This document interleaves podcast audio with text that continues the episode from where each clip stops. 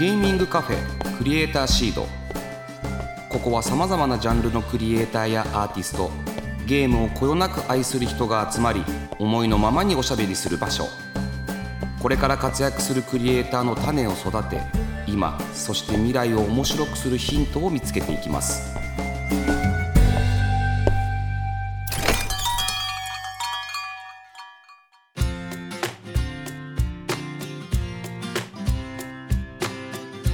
らっしゃいませ。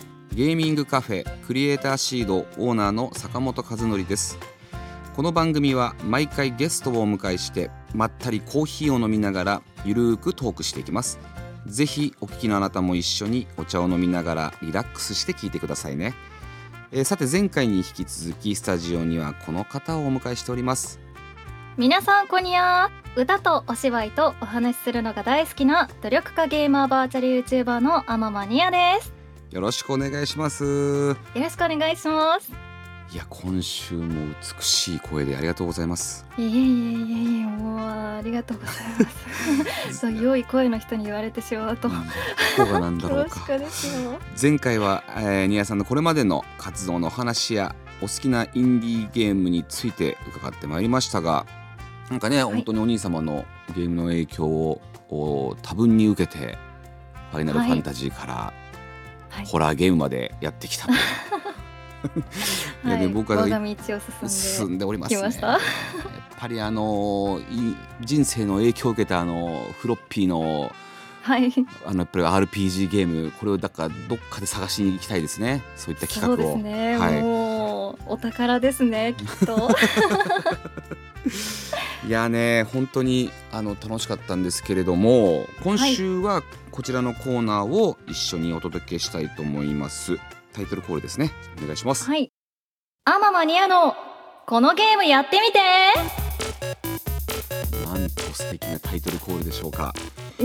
あありがとうございます。えー、皆さんには私坂本をはじめリスナーの皆さんにとにかくおすすめしたいゲームを3タイトルピックアップしていただきました。どうですか？選ぶの大変でしたか？いや大変でしたね どういったゲームを上げさせていただければいいのかどうかすごく悩みました全体的にどんなところに注目してゲーム3タイトルをピックアップされましたか？そうですねまずは配信者なので、うん配信で遊んだことのあるゲームかどうかっていうところとはい。自分にとってどう感じたのかなるほど。ところで決めましたじゃあ早速ですけど一作品目お願いします。Just Shapes and Beats ですえ？どんなゲームなんですか？このゲームは、えーカオスな協力系音ゲーうんうんうん。一応音ゲーっていうジャンルには入るとは思うんですけどゲーム自体はガンガン飛んでくるビーツに対して自分のシェイプス四角のキャラクターを使って避けていくっていうようなゲームになります。弾幕避けゲーに近いかなという。弾幕よけゲー。はい。すごいな確かにこれは、ま すごく。あ、確かに大量のビーツが飛んでくる飛んでアクションだったりシューティングの要素もたっぷり入った弾幕系ですねこれは。そうです。えー、なんかストーリーとかはあるんですかこれ？一応ストーリーがあって、はいはいはいはい。はい、それに沿って進めていくような形になるんですけどとにかく音楽がとってもいいです。ああでも先週も言ってましたもんね。おやっぱり音楽から入ることが多いって。そうですね。本当にゲーム音楽から入ったこのゲームは特にそうですね。なるほど。これ何協力できるんですか？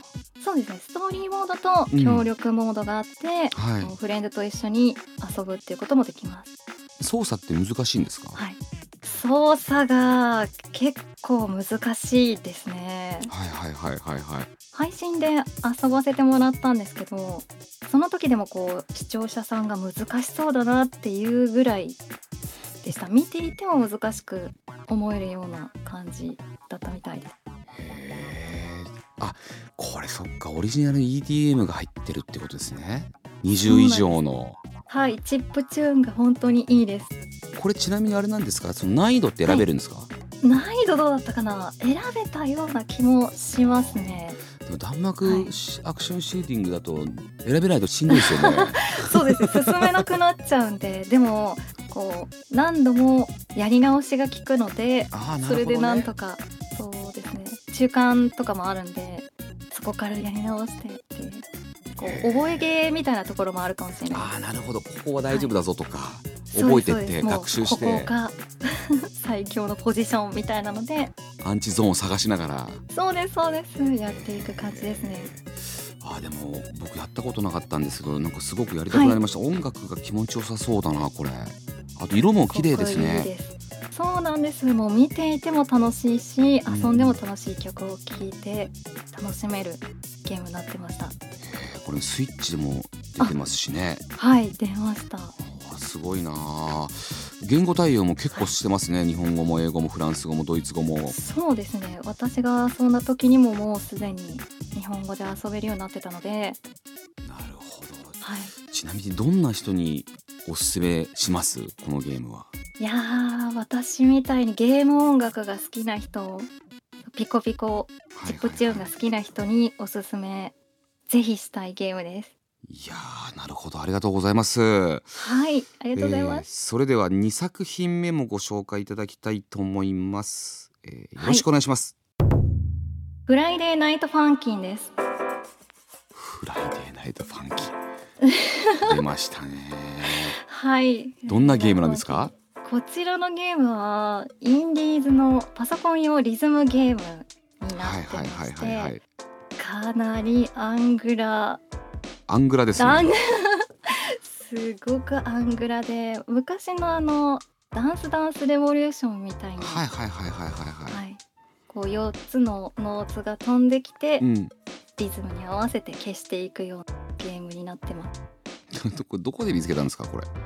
これも曲から入りました。へえそうなんだ、はい。いや曲がとっても良くてこのゲームはこうラップバトルをするっていうようなシチュエーションになっていて、敵が歌ったラップに対して主人公のボーイフレンドっていう主人公がこう答えていくっていう交互にやり取りをするっていうような形になっていてそれもまた新しいなと思って面白いです。すごいなんか操作が簡単そうなあなんか感じですけど操作自体は難しいですか？操作はあのフラッシュゲームになっているので、まあ、ちょっとキーボード操作にはなるんですけど、はい。比較的簡単だと思います。へえなんかすごい短い音楽でババトルすることでって書いてありますね。すごく隙間時間なのにできるっていう、あそうですね。そうだと思います。もうサクッと遊べるんで。でこうステージが分かれていて曲も1キャラクターに対して4曲ぐらいとかなのでステージごとに楽しめてサクッと遊べます。これキャラも可愛いんですか？キャラはどうなんですか？キャラが あの元がもうわからないぐらいにファンメイドが進んでしまっていて。なるほど。あのマインクラフトみたいに元が許可されていてもうどんどんどんどんファンメイドが盛んになっていって人気が増していったゲームだと思うんですけど。勝手に二次創作みんながし始めて。そうです。なのでアンダーテールのサンズがいたり、はいはいはいはいはい。ポピプレイタイムのハギワギがいたりとか、本当だ。はい、すごいなもう元のキャラクターがどうだったのか、もうこの曲が元々の曲だったのかもうわからないぐらいです。はい。へえ今もまだやってるんですか？このゲームプレイしてます？あー今はあんまり遊んでないですけどその流行っていた時期にはもう遊んでました。主人公のボーイフレンドがガールフレンドの父親でライバルキャラと対戦しながら彼女の心をつかみ取っていくっていうそういうゲーあムそうですね。基本のストーリーはそうですね。これ。一応あるんですけど、はい。道中で出会うキャラクターっていうのは、はい。あのファンのオリジナルキャラクターだったりとかしてそのキャラの曲の方が人気があったりとかもするんですよ。ボーカルもあればダンスもあるって感じなんですね。戦っていそうくには、ですね。はい。なるほど。この2作品見てるとやっぱ本当に音楽に力を入れてるゲームが多いですね。そうですね。えちなみにこのゲームはど,、はい。どんな人にお勧めしたいですか？このゲームはそうですね。音ゲーが好きな人、そうですよねこれ、うん、ラップバトルか、ラップバトル。ラって面白いですね。面白いですね キャラクターの歌ありきっていうのも新しいなと思っていて、へえリズムに乗ってキャラクターを操作して踊ったり BGM とのシンクロ感を楽しむこともできるということですね、はい、なるほど。面白いのでぜひ。そうですね。これも皆さんぜひやってみてください。はい。それでは最後ですかね。3作品目のご紹介をよろしくお願いします、三作品目はアンリアルライフです。来ましたね。アンリアルライフ、もうこのゲームは外せないですね。えちなみにどういうゲームなんでしょうか？このゲームは記憶を読み取る謎解きアドベンチャーものに触れ今と過去を比較して謎を解いていきましょうというゲームになってますいやーでもこのゲームはもう結構2年前3年前ぐらいにリリースされてますけどもずっと根強いファンがいますよねはい内容的にはどういう感じの内容になってるんでしたっけ内ストーリー的なとこっていうか。そうですね、うん。記憶喪失のうん。女の子少女が主人公ではい。喋、る信号機と出会ってからはい。不思議な能力を使って旅をしていくっていうようなストーリーになってます。いやなんかこうビジュアルも何とも言えない感じですよね。いやそうなんですよ。本当にビジュアルに心惹かれて、はい。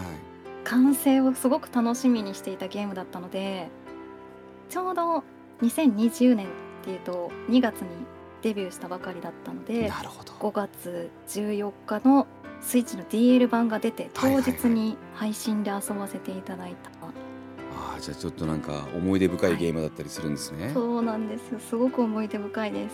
なんかそのキービジュアルのあの女の子の絵とゲームの中に出てくはいる女の子の絵がなんかそんなに違和感がないですよね。ああそうですね。なんか普通もうちょっとはい。違和感出てくるのかなって思うんですけど全然あのゲームのドットの中でもなんかあんまり違和感がないというか素晴らしいゲームだなって僕も思ってましたけどどのぐらいやられました、ゲームは。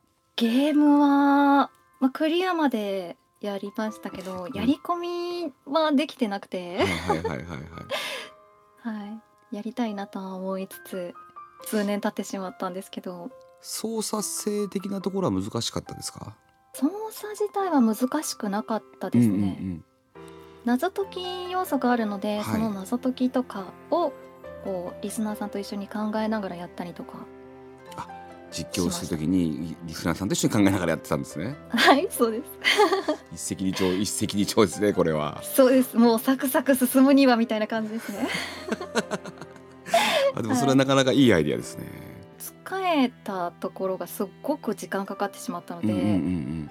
あの既存の有名タイトルとは違ってこう発売日当日に出たインディーゲームっていうこともあってはい。こうアドバイスを出す人っていうのが珍しく発生しないっていうああそうかみんな考えてるみたいなね。そうですそうですなので本当に新鮮であの空気感すごく良かったなと思い一緒に楽しんで一緒に謎解きをしていくっていう発売日にやったぐらいはいってことはまあ何かしらでその手前から情報は追追っかけていたわけですよね。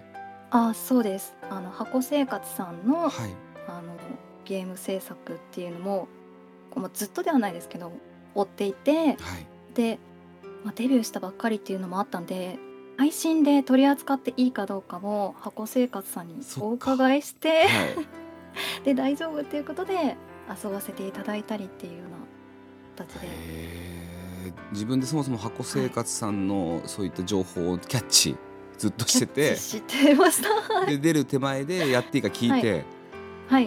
そうです。相当好きじゃないですか。めちゃめちゃ好きでした。楽しみにしていて、うん。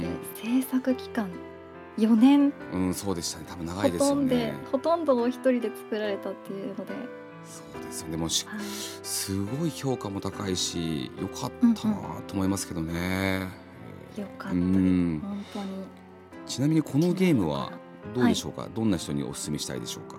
このゲームは RPG が好きな人にもおすすめしたいし、もうインディーゲーム好きだけではなくて本当にたくさんの方に遊んでもらいたいし、うん。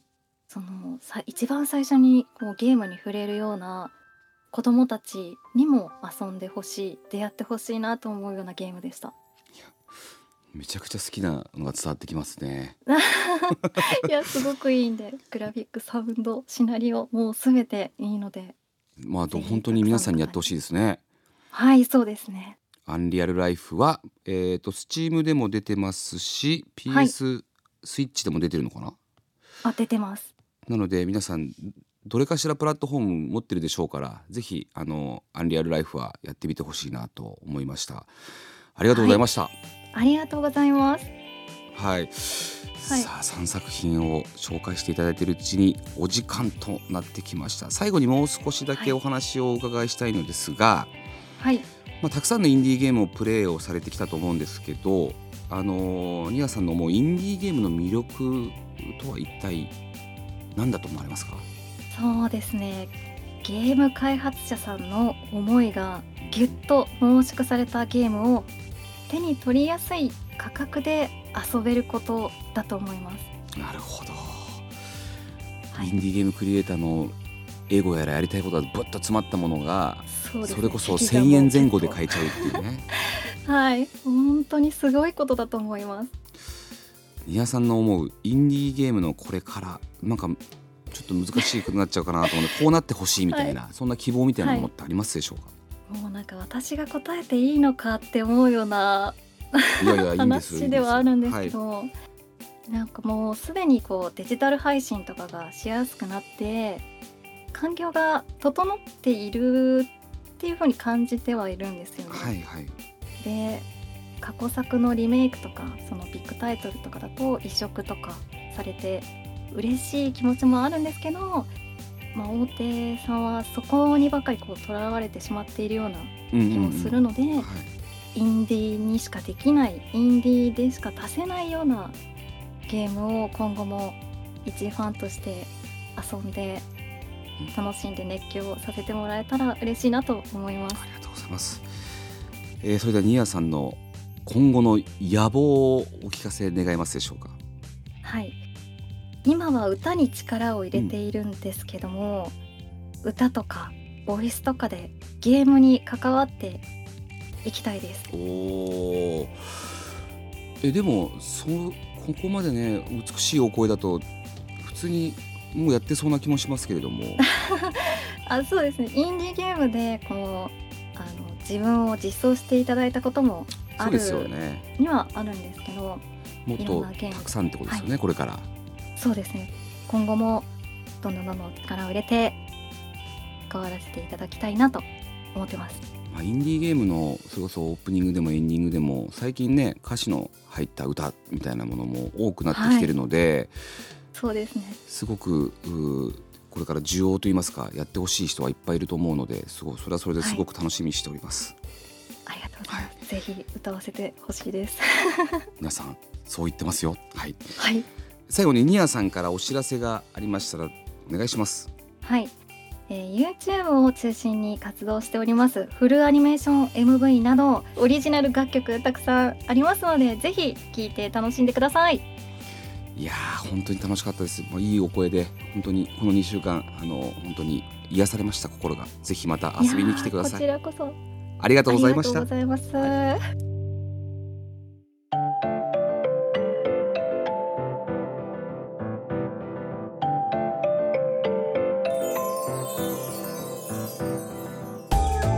本和則がお届けしてきましたゲーミングカフェクリエイターシードそろそろお別れのお時間です。はい今週も VTuber のアママニアさんにお話を伺いましたけれどもね。あのーおすすめタイトル3タイトル Just Shapes and Beats フライデーナイトファンキンそしてアンリアルライフこの3タイトルをご紹介いただきましたけれどもそれぞれそのゲームへの思いというか出会いのその思い出みたいなものがやっぱり強く残っているこの3タイトルをご紹介いただきましたが3つともすごく面白そうなゲームといいますか面白いゲームなんで皆さんもやってほしいなというふうに思います、まあ先週も話しましたけどやはりですね僕が今一番やりたいゲームはご家族の教え子の方が学生の時に作ったフロッピーディスクで作られたダークファンタジー RPG これはどうしてもやりたいと思ってますので皆さんそのゲームの情報をぜひぜひ送っていただければなというふうに思います。いやでもね本当に素敵な声であのー、ぜひまたね来てほしいなっていうふうに思いました。ありがとうございました。えさてクリエイターシードでは番組の感想や私への質問メッセージを募集しております。X から「ハッシュタグクリエイターシード」をつけるか番組メッセージフォームよりお寄せください。それではここまでのお相手は坂本でした。